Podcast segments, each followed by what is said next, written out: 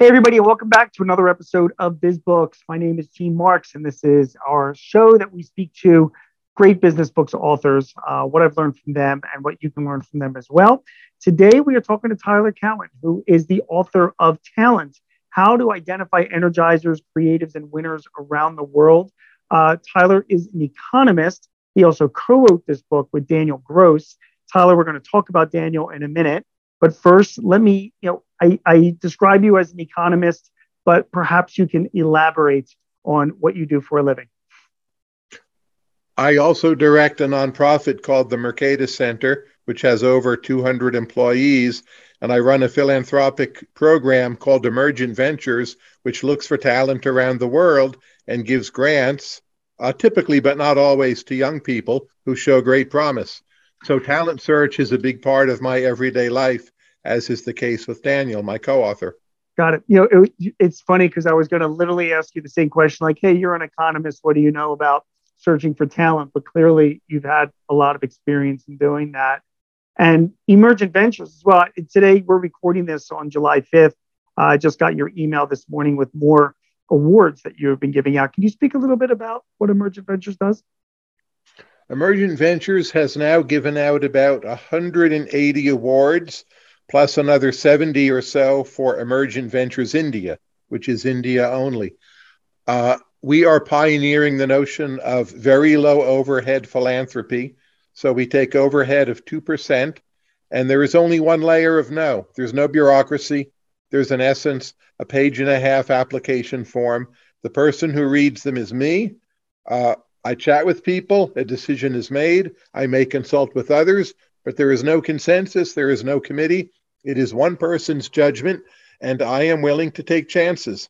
So it's a belief that our foundation world has become too bureaucratic and that it needs to be changed.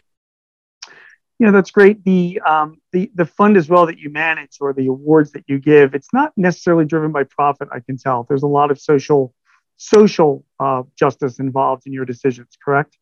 Correct. And we just give away the money. We're not taking equity or anything. So it's a pure grant. Great.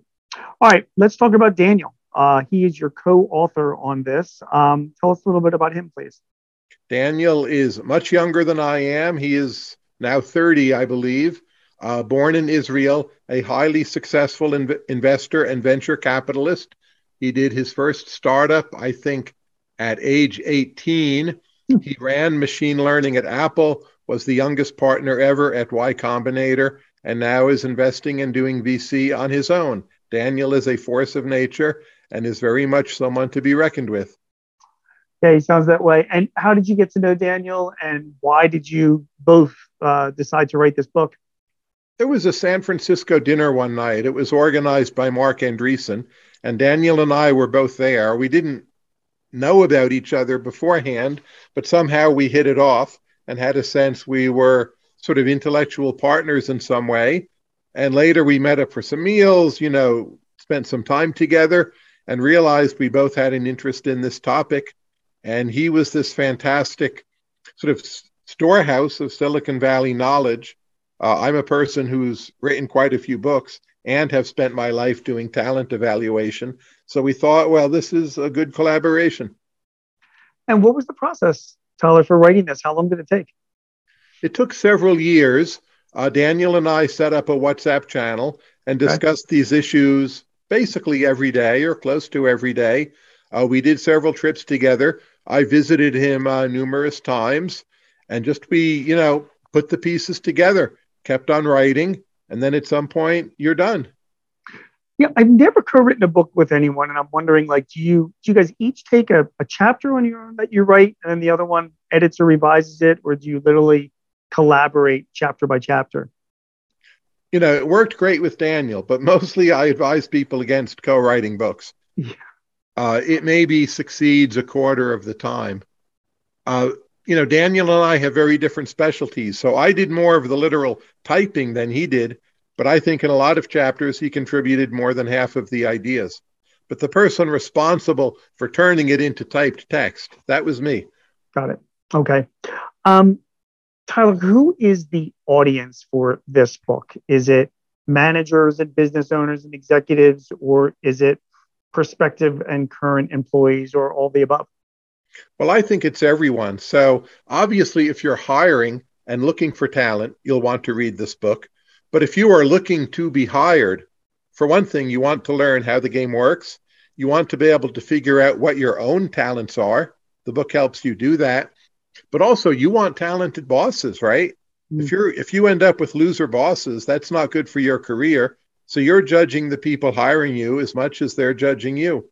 So anyone who is involved in projects, it can be jobs, but it can be scholarships, uh, co-authorships for that matter. I think one of my great acts of talent search was to realize Daniel would be an amazing co-author.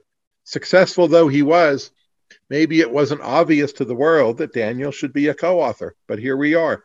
So uh, almost everyone this book is intended for. Fair enough. Um, so the subtitle of this book says how to identify energizers, creator, creatives, sorry, and winners around the world. So let's get some definitions down. Okay. So how do you define an energizer, Tyler? We focus on the book on people who bring new ideas to their work. That can happen at many levels. It's not just the startup person, it's not just the CEO. It can be someone who's your personal assistant. So that is most workers. But that said, you know, most of the book does not focus on people, say, selling coffee at Starbucks. That right. is important. But for the most part, you just want conscientiousness in jobs like that. That is, they will master a known routine and stick to it faithfully and be pleasant enough with the customers. We do talk about that. It's just there. The recipe is relatively simple compared to a lot of other jobs, which is where we put most of our time. Okay. Uh, how does that compare to a creative? Creative are people who bring new things about. But again, it doesn't have to be Thomas Edison or Einstein. Sure. There are people, the people when I do my podcast that I work with, my production assistant, the people who tape me, they give me suggestions all the time. They have ideas for new guests. They are creative. So helping you to see the creative element in everyone you're working with is part of this book. And finally, winners is that a combination of the two? Uh, please repeat that. Uh, winners is that a combination of the two? Is that like well, somebody- winners are people who succeed. So you know, there's a certain amount of I wouldn't call it hyperbole in book subtitles, uh, but you want to get across the notion that the book will help you actually do better. So that means hiring winners. Fair enough. Okay. So, and tell me if I've got this correct so I, I've got your definitions down. Um, the energizers are people that are doers and do it with a level of energy, obviously, but um, it can be trusted in, in, in finishing and accomplishing tasks. Creatives are the ones that bring new ideas to projects yes. and to companies. Yes. Um, and winners are people that succeed in everything Correct. that they do or in most things they do. Okay. And, and I we would are, just say we stress the importance of energy in this book. It's often more important than IQ. Yeah, and I'm going to get back to that as well because I think the the energizers of the world are the ones that so many of us are are in search for. Which really, it's okay.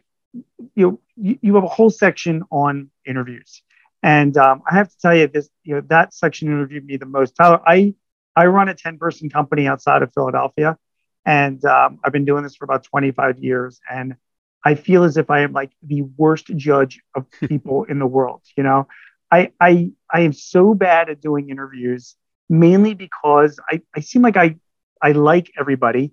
And I, I almost feel as if when I'm interviewing somebody that I'm just to, uh, you know, I'm, I'm sure this guy will be fine. You know what I mean? Or, or this young lady seems very, very apt. I think that she'll do a good job. You know, I'm just, I'm just sort of the wrong person. So when I really dug into your chapter on interviews, you really lay out some specific instructions on interviewing. So I, I would love some personal consultation right now about doing an interview. Okay. Sure. Um, you talk about people that, uh, for me, is the interview. I need to be trusted and also need to be trustworthy as well. And I, I, I was hoping that you could expand on that for me and my audience, what you mean by that. Well, let me first say that while I don't know you, I'm pretty sure you're a great interviewer on the basis of this. And also, if your company has been around for that long, you cannot be the world's worst judge of talent, right? Those two facts are inconsistent. I've so, made a lot of mistakes. well, we all have. But yeah. I suspect things are going at the very least okay for you, possibly very well. But I think the single most important thing in the interview is to be trustworthy and then be conversational. Okay. So human beings, even ones who are not the most brilliant in the world, they are very good at sniffing out hypocrites and phonies. Almost right. everyone is, right. is awesomely designed to pick out the phonies. So to actually be real and authentic, to actually care about the people you're talking to, the venture under consideration, those are the main things. And if it's an HR team, you want an HR team that has those qualities. And then you want to get people out of prep. Prep is significant. If the person hasn't prepared at all, you probably don't want to hire them. But for most jobs, most people have prepared, and you want to see what else they can do, what else they can tell you. So there's a lot of routine questions like, well, tell us about a mistake you made at your last job that basically everyone is ready for. You're hmm. only testing for prep, and you're getting a somewhat phony answer. It's probably not a lie, but it's a bit tailored to sound just like the optimal level of mistake, enough that the person is self reflective, but not so bad that they're going to be a total screw up. You're not really getting at any truth. When I'm doing an interview, I have a hard time with research. Like this interview, for example, there's so much about you online. Uh, there are plenty of podcasts to listen to. I, I can do a little bit of a quite a lot actually of research about you. So I kind of know who I'm talking to and can formulate my approach and my questions. But if I'm interviewing just somebody for a job, I mean, you basically have just a resume on them. And I'm curious, what, what do you do when you're trying to get it? I mean, do you go cold into an interview when you're meeting somebody, or do you spend some time doing research beforehand? Well, usually I do research, or maybe someone else is doing the research for me. But you know, lately I've been experimenting with doing some totally cold interviews, not even Googling the name. I'm not saying I recommend this, mm. but having tried it a number of times, I'm not convinced it's worse. That if the thing you want to do is get the person talking about the substance of what they will be doing, and that will depend on the job. But say, I'm an economist, just to get the person talking about economics, not reciting the little speech they've prepared, but ask them a basic question. Like, what's a country whose economy you admire and why? Like, right. they're not really prepped for that. But you hope if they're an economist, they've, they've thought about that in some way. Just get them talking, converse with them, see, see, see what's going on upstairs, see how much they know, their level of detail, their passion, their involvement, the energy in their answers. To simply talk about the substance of what matters for the job, I find to be the best thing. Don't let them recite their talking points you know, I find one of the many weaknesses I have when I interview people, and I'm like this when I meet people as well, is I, um, I, I tend to evaluate or make judgments about people way too prematurely, you know. And I don't know if you feel the same way I do, but if you know you've lived, you've lived on Earth long enough, you've met enough people where you, you can kind of stereotype people when, when you first meet them. You know, different types of personalities and who they are based on your experiences. But I don't think that's a really good way to be when you're doing an interview. And I'm, I'm kind of wondering what you do to avoid stereotyping people when you interview somebody, not letting your own bias or you know prejudgment get in the way of giving this person an objective conversation. Well, I try to look for the persistence and durability of the person. So there are people who maybe don't seem brilliant at first, but if they stick at what they're doing for many years or even decades, uh, and they compound their learning over time, they will do extremely well. Now, you could say this is another bias of mine, but if there's evidence of durability, I will take that over first impressions most of the time. Tyler, when you interview somebody, um, tell me about the process that you have. For example, you mentioned in your book, you talk about uh, changing the physical setting of the interview, uh, maybe having it outside of an office. So I'd, I'd love you to expand on that a little bit, but also, um, you, do you normally have a, a team of people that interview a potential candidate? And, and how does that work with you? Well, lately, as you know, more and more interviews are, are Zoom. Yeah. So the idea that you change the physical setting, uh, that's useful when you can do it, but it just applies less. But what you want to see is the person interacting in actual life. And if you're, you know, having a meal out or somehow interacting with other people in a spontaneous way, where those people are not the ones the person is trying to please. You just see what they're like. Like, you know, are they kind? Are they considerate? Do they understand the situation very well? So, just actual substantive interactions are what you hope to witness. Uh, but if you're doing a Zoom call again, uh, typically that is not an option. But you want the person to be relaxed, and see you as someone who cares about the substance of the matter at hand and someone who truly wants to talk about that substance to learn something from the person being interviewed and to communicate that in a real rather than phony way is what I try to do in the interview. And that will depend on the job. There's plenty of interviews I do that are group, in which case my role, you know, on average is less. And there's plenty I do where I'm the only person, or it can be both at different stages. You mentioned about uh, interviewing online, and um, obviously you have a section of this in, in your book as well. And I'd love you to share your thoughts with with myself and with our audience about interviewing online. For example, this interview that we're having right now, it's all very nice, but um, and again, maybe maybe that's a generational thing, but it's never as good as when you're face to face with someone. And I'm wondering what sort of accommodations you make for that. Well, I wouldn't say it's never as good. I would say on average it is worse. But there are many cases where you get more information. So there's a lot of evidence, for instance, that many women prefer the online interview. Hmm. They are interrupted less. They may feel more secure. There's some sort of distance. Uh, certain kinds of physical charisma matter less. Now, those can be advantages or disadvantages, but if it just has to be online, which is often the case, Right. Uh, take advantage of that. You know, try to learn more. So, a lot of individuals, you will learn more online, I'm convinced. I would not say the majority, but at least 10 or 20%, and play into that strength. Help people feel relaxed and take the distance as a bit of an advantage so people maybe will open up some more. You talk about going meta. What does that mean? Going meta is when you ask person about the process or the interview itself. So if you ask a candidate, what do you think is a good job interview question? That's going meta. Hmm. So you're asking them, how do you think about this process? Now, for some jobs, that's not a useful question, but for a lot of jobs, it is. You get a sense of how they process social interactions. What are their priorities? What do they want to know about other people? It's really a lot of different jobs where you would like to know that information. I, am just firing away. As you can tell, I prepared all these in advance, and I'm glad that you're just you're just rapid firing your answers back to me. Um, you know, I talk about and I've written about different types of technologies that are being used in the interviewing process, and I'm curious to get your thoughts. There's there, there's a few. I don't know if you ever heard of HireVue or Maya. Uh, they used you know AI to evaluate somebody that is answering questions through like you know you know like a webcam like now uh, it's looking at facial tics it's it's evaluating uh, voice you know your your voice intonations it's looking at your expression and it's giving you a report uh, on on on how that interviewee did.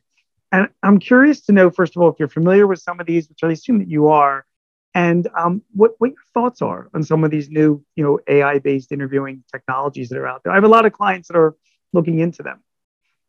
I think there's a great deal of hype. Over time, I believe some of them will be useful. Hmm. Daniel is himself an expert on AI and machine learning. But our general take is this whatever happens in AI changes so rapidly that we don't feel, you know, we can teach it in the form of a book. So we just say, here's this area. Yes, it can be important, but we're going to teach you like how to optimize your own performance not that of the machine. But I would still say, you know, 2022, most of that stuff, in my opinion, doesn't work. It is not a substitute for good individual judgment. But over time, of course, it is going to get better. Yeah, I think it will be. And I, I, you're right. It is a bit, the technology itself is very young. And um, a lot of people say that it helps, you know, you know, reduce bias in the interview process. But of course, we ignore the fact that the developers that made this AI also have their own inherent sure. biases. So it, you know, they're still in the up, up in the air. So would, would you use a tool like this now in 2022 as part of your interview process? Or I get the feeling that you would probably wait a little bit for them to become a little bit more mature. I do not do it. There's also an issue how the job candidate perceives it. So if they feel they're being recorded and measured, I think for many people they're less likely to come, either to interview or to want to be hired. So you could do it and not tell them. I don't like that either. So I prefer the open notion of, well, this is not recorded. I'm just talking to you. What you see is what you get. This is the process. There's no secret, no trick. Uh, and I think that does better attracting talent in many cases. When you go into an interview, Tyler, um, if, obviously, if you're interviewing for a position, you're going to have a number of different job candidates. Um, and your job is to, to choose the one that you think is best for the job do you have like a specific objective for each interview? And if you can follow my, you know, like if you're going to interview somebody, when you're done, do you say to yourself, 60 minutes from now, I want to make sure I'm walking away with this information about the candidate? Is that how you approach an interview? Uh, very often, and especially with Emergent Ventures, which is the, the philanthropic arm that I mm-hmm. direct, there's plenty of people where I'm talking, even before I talk to them, it's just obvious from their application that they're super, super smart. And the thing I want to know is can their proposed project really make the world a better place? And that's harder to assess. It's clear they're very talented. But if their project has no chance of mattering, I'm not going to support them, even if they're excellent A plus would make a good hire for someone else. So a lot of interviews I go into it with, like, I don't need to kind of test how smart they are or how much they know about particular areas. I need to see can they articulate why this is really going to matter? And hmm. a lot of them can't, probably because it doesn't. But of course, many of them can. We talked earlier about having like sort of a team approach. Do you mostly feel confident in your own abilities to to make that call that this person would be the right person for a position? Or do you feel that it, it's usually a better approach to have more than one person involved in the process. It really depends on the job. So if we're hiring someone to be on our tech team, which is, I wouldn't say it's routine work, right. but it's a sort of job a lot of different people can do it. Uh, I don't think I'm especially good at figuring out those people. And to have the other people on the tech team interview them, I think is in general better than for me to try to butt my nose in and think I know everything. So typically, I wouldn't be involved in that at all. And I would say that's for the better. And the question, like, can they work with the other people on the tech team, is of paramount importance. And the other people clearly can judge that better than I can. Yeah, fair enough.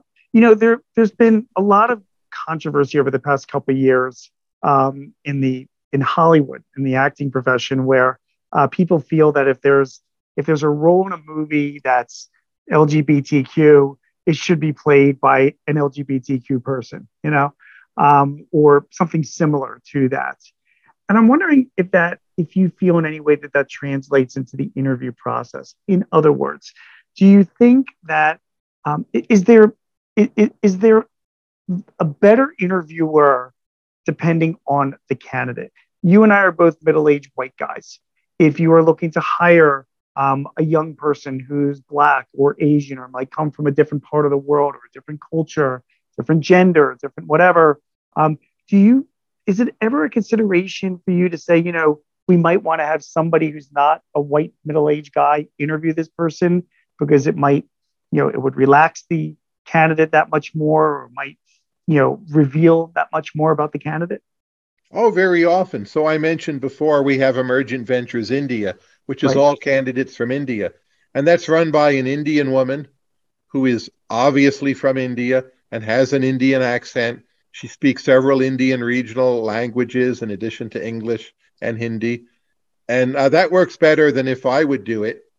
Uh, that's not the only reason why. She's just very knowledgeable about India, but I think it's partly because she's Indian.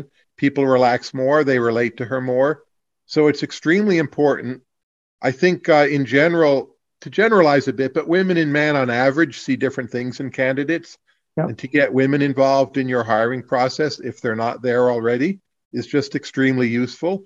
I mean, most of the world does this somewhat, uh, but I still feel we don't do it enough. Okay. Um, in that same, we're going to get off the interview soon, I promise. But I had too many questions about it, and and you know your answers to me are extremely helpful to me personally. Um, you give examples of interesting and and good interview questions that you might want to consider. I made some notes of them. For example, what's the farthest you've ever been from another human? Uh, what's something weird or unusual you did early on in life? Uh, what's a story one of your references might tell me when I call them? If I was the perfect Netflix, what type of movie would I recommend for you and why?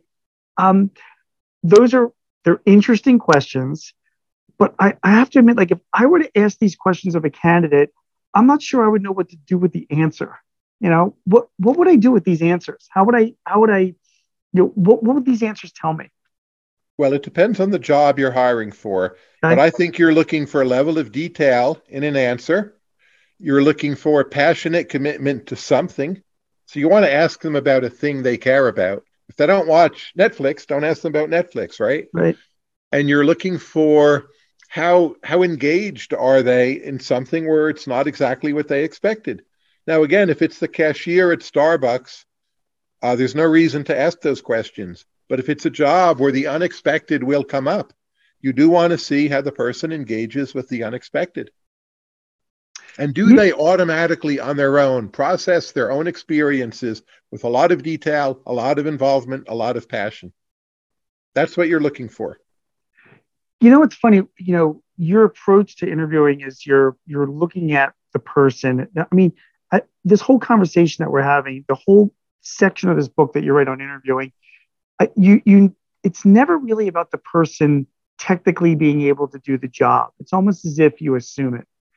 And I, I was talking to one guy. I was at a conference a couple months ago. It was like a Windows and Doors conference, and this guy said to me that you know I never have a problem finding people because I'm always looking when I go out to eat, when I'm at stores, you know, when I'm, at, you know, you know, I, I see young people. I can, with selling windows and doors, I can teach anybody how to do that. I can't teach them how to be, you know, an energizer, how to be, you know, you know, a good employee, how to show up to work on time, how to have the right attitude.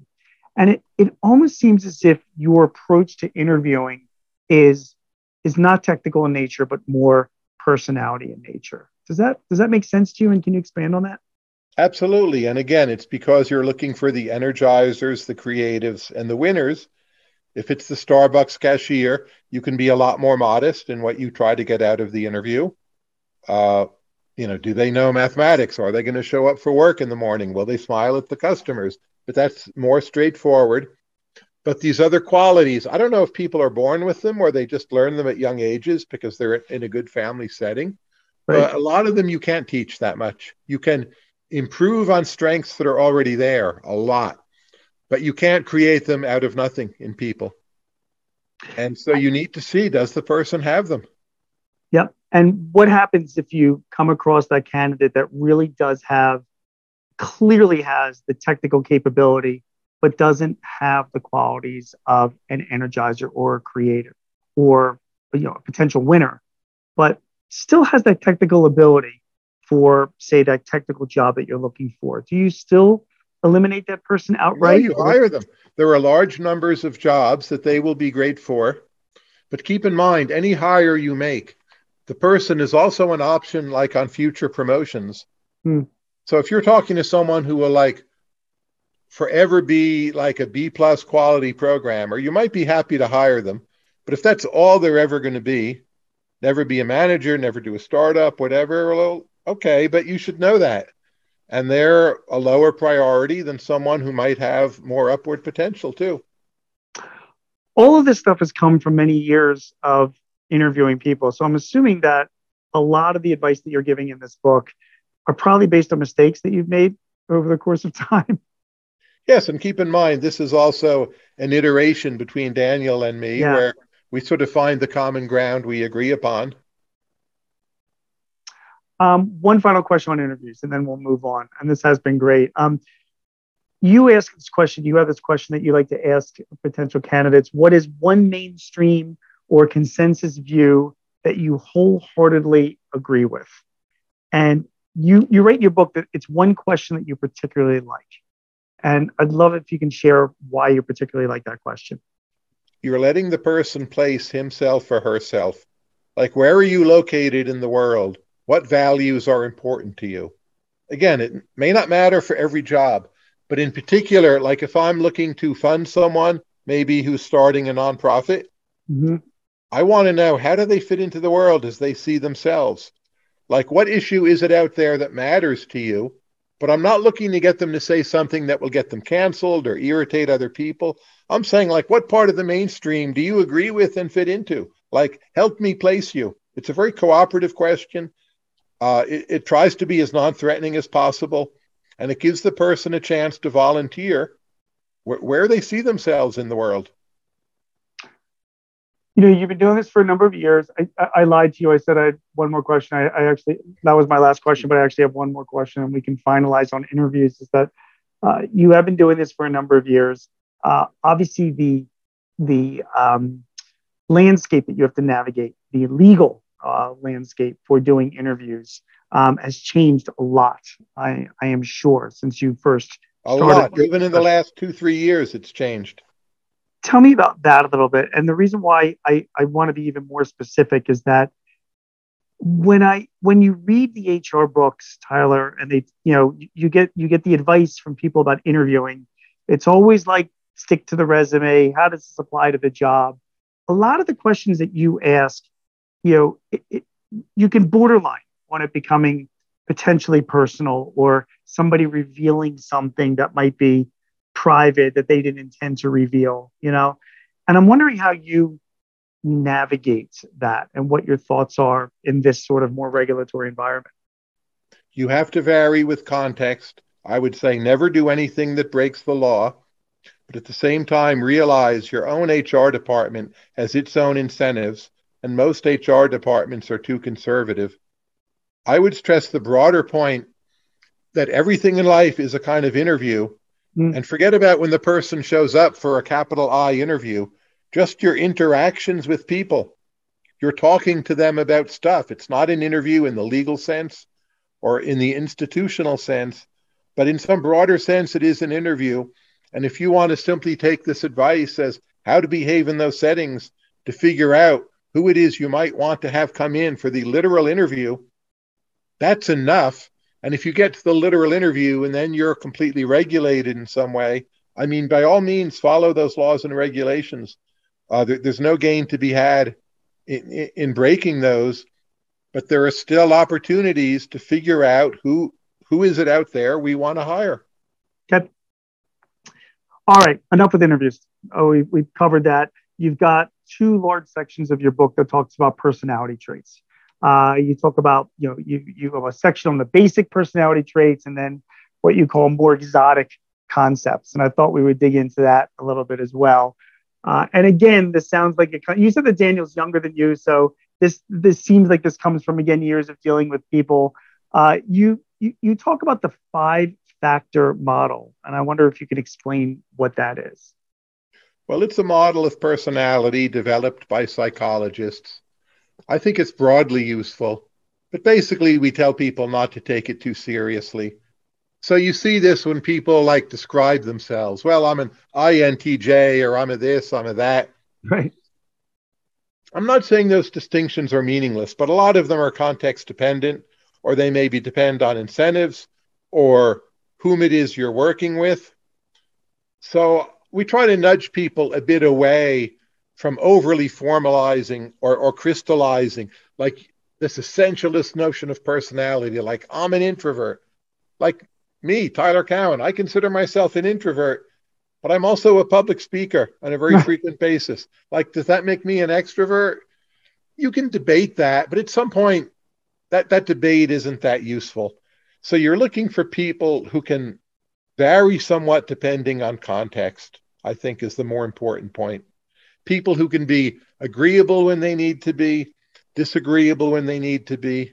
Being neurotic can be highly useful. It's one of those personality traits. It sounds negative, but if you are, in fact, a social justice warrior, a lot of the most successful ones are highly neurotic. They're, they're bothered by the world and they they react negatively and feel a need to do something about it and they're a pain in the butt often but they can be successful so our main point is to think about personality traits contextually and not overly essentialize other people or even yourself yeah, a lot of people do try to pigeonhole uh, candidates into one thing, like, oh, this person's a type A personality, or like you said, this person's an introvert or an extrovert. And uh, there are a lot of blurred lines to all of that. None of us are, uh, are, are, are just one thing and not the other. It sort of depends on the circumstances. Tyler, what is sturdiness? Sturdiness is the ability to keep on going in the face of adversity. And again, it depends on the job if it's just you need a programmer for a week, sturdiness probably doesn't matter. Hmm. But someone who, over the course of many years or decades, will always be there for your company or institution, uh, that's of great value. So I'm a big fan of sturdiness for many kinds of jobs. Is there any way to know that when you first meet somebody? I mean, or when you're interviewing somebody? I don't think you know it off the bat. If the person yeah. has a track record I would look at the track record and put that way above whatever your personal impressions might be. This is getting back to your earlier earlier point about judging too quickly. But yeah. very young people, of course, they don't have those track records. Sometimes I'm interviewing 16, 17 year olds, but you still want to like ask them for accounts of how things have gone for them working on their projects and look for some clues of sturdiness. Much harder to tell though. If I had one wish, you know, in my interviews, it would be the wish to be able to judge durability and sturdiness better in very young people. That would improve my outcomes the most if I could do that better. It's very hard. Okay. I appreciate you recognizing that. How about insecure overachievement? What do you mean by that? People for whom it's never good enough. Uh, that can be a strength or a weakness. It can motivate them to do more, be a perfectionist, always work harder. But there are jobs where actually you can't afford a perfectionist. There are, in my profession, economic perfectionists who take like six, seven, eight years to write a paper, never finish it. It's never good enough. That doesn't work for them the way things mm-hmm. are set up. So it's a category to look for, can be a strength or a weakness. We're just telling the reader be aware of this category. Um, and finally, adhesiveness as another personality trait. Can you explain what you mean by that? Adhesiveness. How you like stick with other people. Are you like they used to call it a glue guy, now it's like a glue person, which is better. uh, do you hold the other people together on the team? I would say it's another one of those. It's very hard to tell at first. Don't fool yourself into thinking you've got it figured out but keep it in the back of your mind and see if you are picking up clues that the person is very good at that or not. You know, a lot of these personality traits, actually most of them as your as you lay them out, we talked about sturdiness, insecure overachievers, adhesiveness. There are a bunch of others, um, which for you, if you're watching this, you know, this conversation, you can you can get it all in Tyler's book. But it it none of these things, like you said earlier, Tyler, you, you can't judge this like initially. These all seem to be personality traits that you're going to be using over time as you evaluate yes. your your work. For promotions, people you've had for two, three years, do you promote them? Well, you have a lot more data, right? And it's not based on the interview, it's based on your working with them for two or three years. And it's interesting because people, when you first look at this book and you see the word talent and how to recognize you know the energizers and you know the winners of the world it's it's not an initial thing that you're doing here. This book is really intended towards people that um, want to grow and develop their workforce their employees over time. Right. And knowing these personality traits is is going to help you do that correct? Correct Got and just being aware of them so again, it's a big mistake to think you can always figure it out or even figure it out most of the time. But if these are in the back of your mind as relevant categories and they help you assemble a bigger picture and you're aware of your own fallibility, but simply are knowing what questions to ask yourself, like, what is it I don't know about this person? Simply to know that you don't know the durability is highly useful. And you only get to that point if you're aware of the category. Fair enough. You have a whole chapter on that's entitled The Search for Talent in Beauty, Sports, and Gaming. And I'm, I'm wondering why why you chose that. What what is what is that? What's the benefit to the reader of, of understanding that? I think there are some areas of life where the search for talent is just more obvious and more open. And one of those would be sports. And mm. for hmm. one thing, like almost everyone knows something about sports. Mm-hmm. Sports, mm-hmm. so obviously, is all about the search for talent.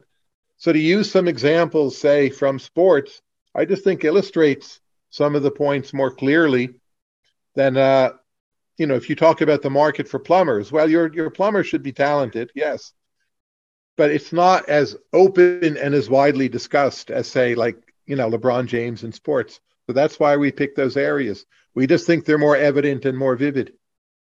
Okay, fair enough. Um, and you also have another chapter about convincing talent to join your cause. How do you do that? Well, we're, we're, we may write a whole nother book on this, and this yeah. is the shortest chapter in the book. Yeah. So we don't pretend to have solved the problem. But I think the first thing to do is to have invested in your social networks, your online networks, so that talented people come to you and they come to you with the impression that they might want to work with you. And most groups underinvest in doing that because on any single day, it never seems that important it's never a fire you have to put out. But over time, your image with the rest of the world really, really matters. Like, who is it that will recommend you to the talented people? So if you treat talent as just about, well, I'm sitting in my chair, I pick the best of three candidates, you've already failed. Hmm. The biggest question is, how do you get the best people to show up, possibly wanting to work with you? Um, I am a CPA, so I know a lot of a lot of colleagues in my profession uh, tend to evaluate employees sometimes uh, differently than others. Uh, we're numbers people, and I'm curious how you feel about some of us that tend to look at employees as assets and whether or not they're going to deliver to me return on investment. Um, do you view your employees that way when you're evaluating prospective and even a current employee? Do you ever quantify them into whether or not they're providing ROI for your business? Yes, but I you have to think of them as more than ROI. They ought to feel you genuinely care about their human contribution to what you're doing. Um, and that should be sincere. You'll mm. attract more and better talent that way. So you can't keep on people who are just, you know, destroying revenue for you or alienating coworkers and doing nothing of value. But that said, if you simply think of these people as numbers, uh, that's a pretty low ceiling on who it is you can attract. And even if you look, you know, to go back to sports, you said, yep. well, why talk about sports? You see a lot of examples in the history of sports where players want to work or play for a particular teams because they feel they'll be trade, treated a certain way. Not just, well, how many fans does Michael Jordan bring in the gate? But like, what does he do for the like image of Chicago, long run history of the team, motivating other players, right, and so on. Okay, so I subscribe to your newsletter, uh, Marginal Revolution, which I receive. Um, I think it's just a few times a week, but it's not daily. I I, it, I, I don't see it coming out, but I read it every single time, and I love it. And it is basically, I don't know what we would say, what you know, half a dozen to a dozen links to stories, essays, things that are written that are of interest to you. And I'm wondering, Tyler, if you if you ever decide to retire, and you, which I hope you don't, uh, I won't. Not Good. unless I have to, yeah. But let's assume, and um, you were going to hire somebody to take over Marginal Revolution, which I think seems like it's your baby. Like you enjoy that very much. What would you look for in that candidate? How would you evaluate that candidate? Well, my co-blogger Alex Tabarrok is about 10 years younger than I am. So okay. the key question would be can the person get along with Alex? And the main person deciding that would be Alex. But I also know Alex, and he would call upon me for help because, in some ways, I'm a better judge of some of those things than he is. on Marginal Revolution, I would just say the part we email out is a little sporadic. But if you just visit the site, marginalrevolution.com, there's five posts every day. We don't mail all of them every day because people don't want five emails from us a day. But there's plenty more than just the one you get for those of you who want it. And it's free and there's no ads, no nothing. You can just visit it uh, and we hope enjoy. Okay. Well, unsolicited, I, I want you to know I don't, I'm too lazy to visit the site every day. So feel free to email more than once a day. It's fine by me as a subscriber. Okay. But that's why we have the dual. You can like get emailed to you less or visit for more, and right. you can, you know, switch as is appropriate for you. Wasn't even aware that that existed. So I'm going to have to look into that because I do look forward to that email. Um, you cite being an economist and you're a data driven person, you cite numerous studies in this book. And I'm curious if you can think of one or two that were the most thought provoking or influential. That IQ matters less than I had thought at first. Tell me why you found that so thought provoking. Well, most smart people think smarts really matter because mm. they see that their own success has depended upon their own smarts. And that, like on average, is true. But it's actually a fallacy to then conclude you should just be hiring other smart people. That if you look at data on how IQ and productivity correlate, it's far weaker than you would think. Just to yeah. cite one study, there was a study of CEOs in Sweden where there's like perfect IQ data for everyone. And for a large company, the median Swedish CEO is at the 83rd percentile of intelligence. Now, that's clearly above average, 83rd percentile. It's like mm-hmm. on a scale of one to 100, they're 83. But like they're not just the top geniuses of Sweden, they're people who are purposive. They can synthesize their knowledge. They can motivate others. They have charisma, you know, whatever, depending on the sector in question. They're not the geniuses. They're the people who are smart enough, but have all these other wonderful, amazing qualities. And for that to sink in took me really quite a while you know, it's funny because uh, you know, we operate in different worlds. Like we have, I have 600 clients in my firm, and they're mostly small and mid-sized businesses. They are, uh, you know, family-owned B2B type of you know type of businesses. R- many very successful, and I can't tell you. I mean, there, there's a handful maybe are run by people that went to Ivy League universities or ones that I would consider anecdotally to have high IQs. Um, there's a lot of other factors that go into becoming at least a successful business person let alone a manager. So that that study itself does not surprise me whatsoever. Were there any other studies that caught your attention, or was that the one that really, really sort well, of was the most provoking? That would be the most. But another one that caught my attention. Uh, it is easier to pick out smart men by looking at them than it is to pick out smart women. so if you're interviewing women, that's fascinating. Like, don't be too confident about your own judgment. Like, there's more that you don't see. And I wonder and it if makes that sense also because I think for whatever misguided social reasons, many smart women either cover it up or don't emphasize it in the same way that smart men might. So be especially careful with women not to miss the really best tires. And you know, I wonder if that dovetails into our, you know, point made earlier about, you know, different people of different genders or cultures interviewing each other. I wonder if that applies to women when they interview other women versus men who interview women. Yes, women are better at it also. That's another fact in the book, as best we can tell. And it's a reason to have women on your interviewing teams. I mean, you should already anyway. Right. But if you don't, or to have more, absolutely. Okay, a couple more questions. Um, we talked about different types of people that you're interviewing. Um, give me your thoughts, Tyler, on if you're sitting across the table from someone who's a Gen Z uh, versus somebody who is like you call a late bloomer or a retiree. Um, these are different types of people that you're looking at. And I'm wondering how you would approach younger you know, prospects, prospective candidates versus older prospective candidates. I try to be very neutral in those regards. So if you start by judging the generation, that to me is a bit of a danger sign. People like, oh, all the millennials are, are neurotic or they're all this way. I'm I'm not sure. I mean, you can debate that, but at the end of the day, you want to be open to the individuals who are not the generalization and find them.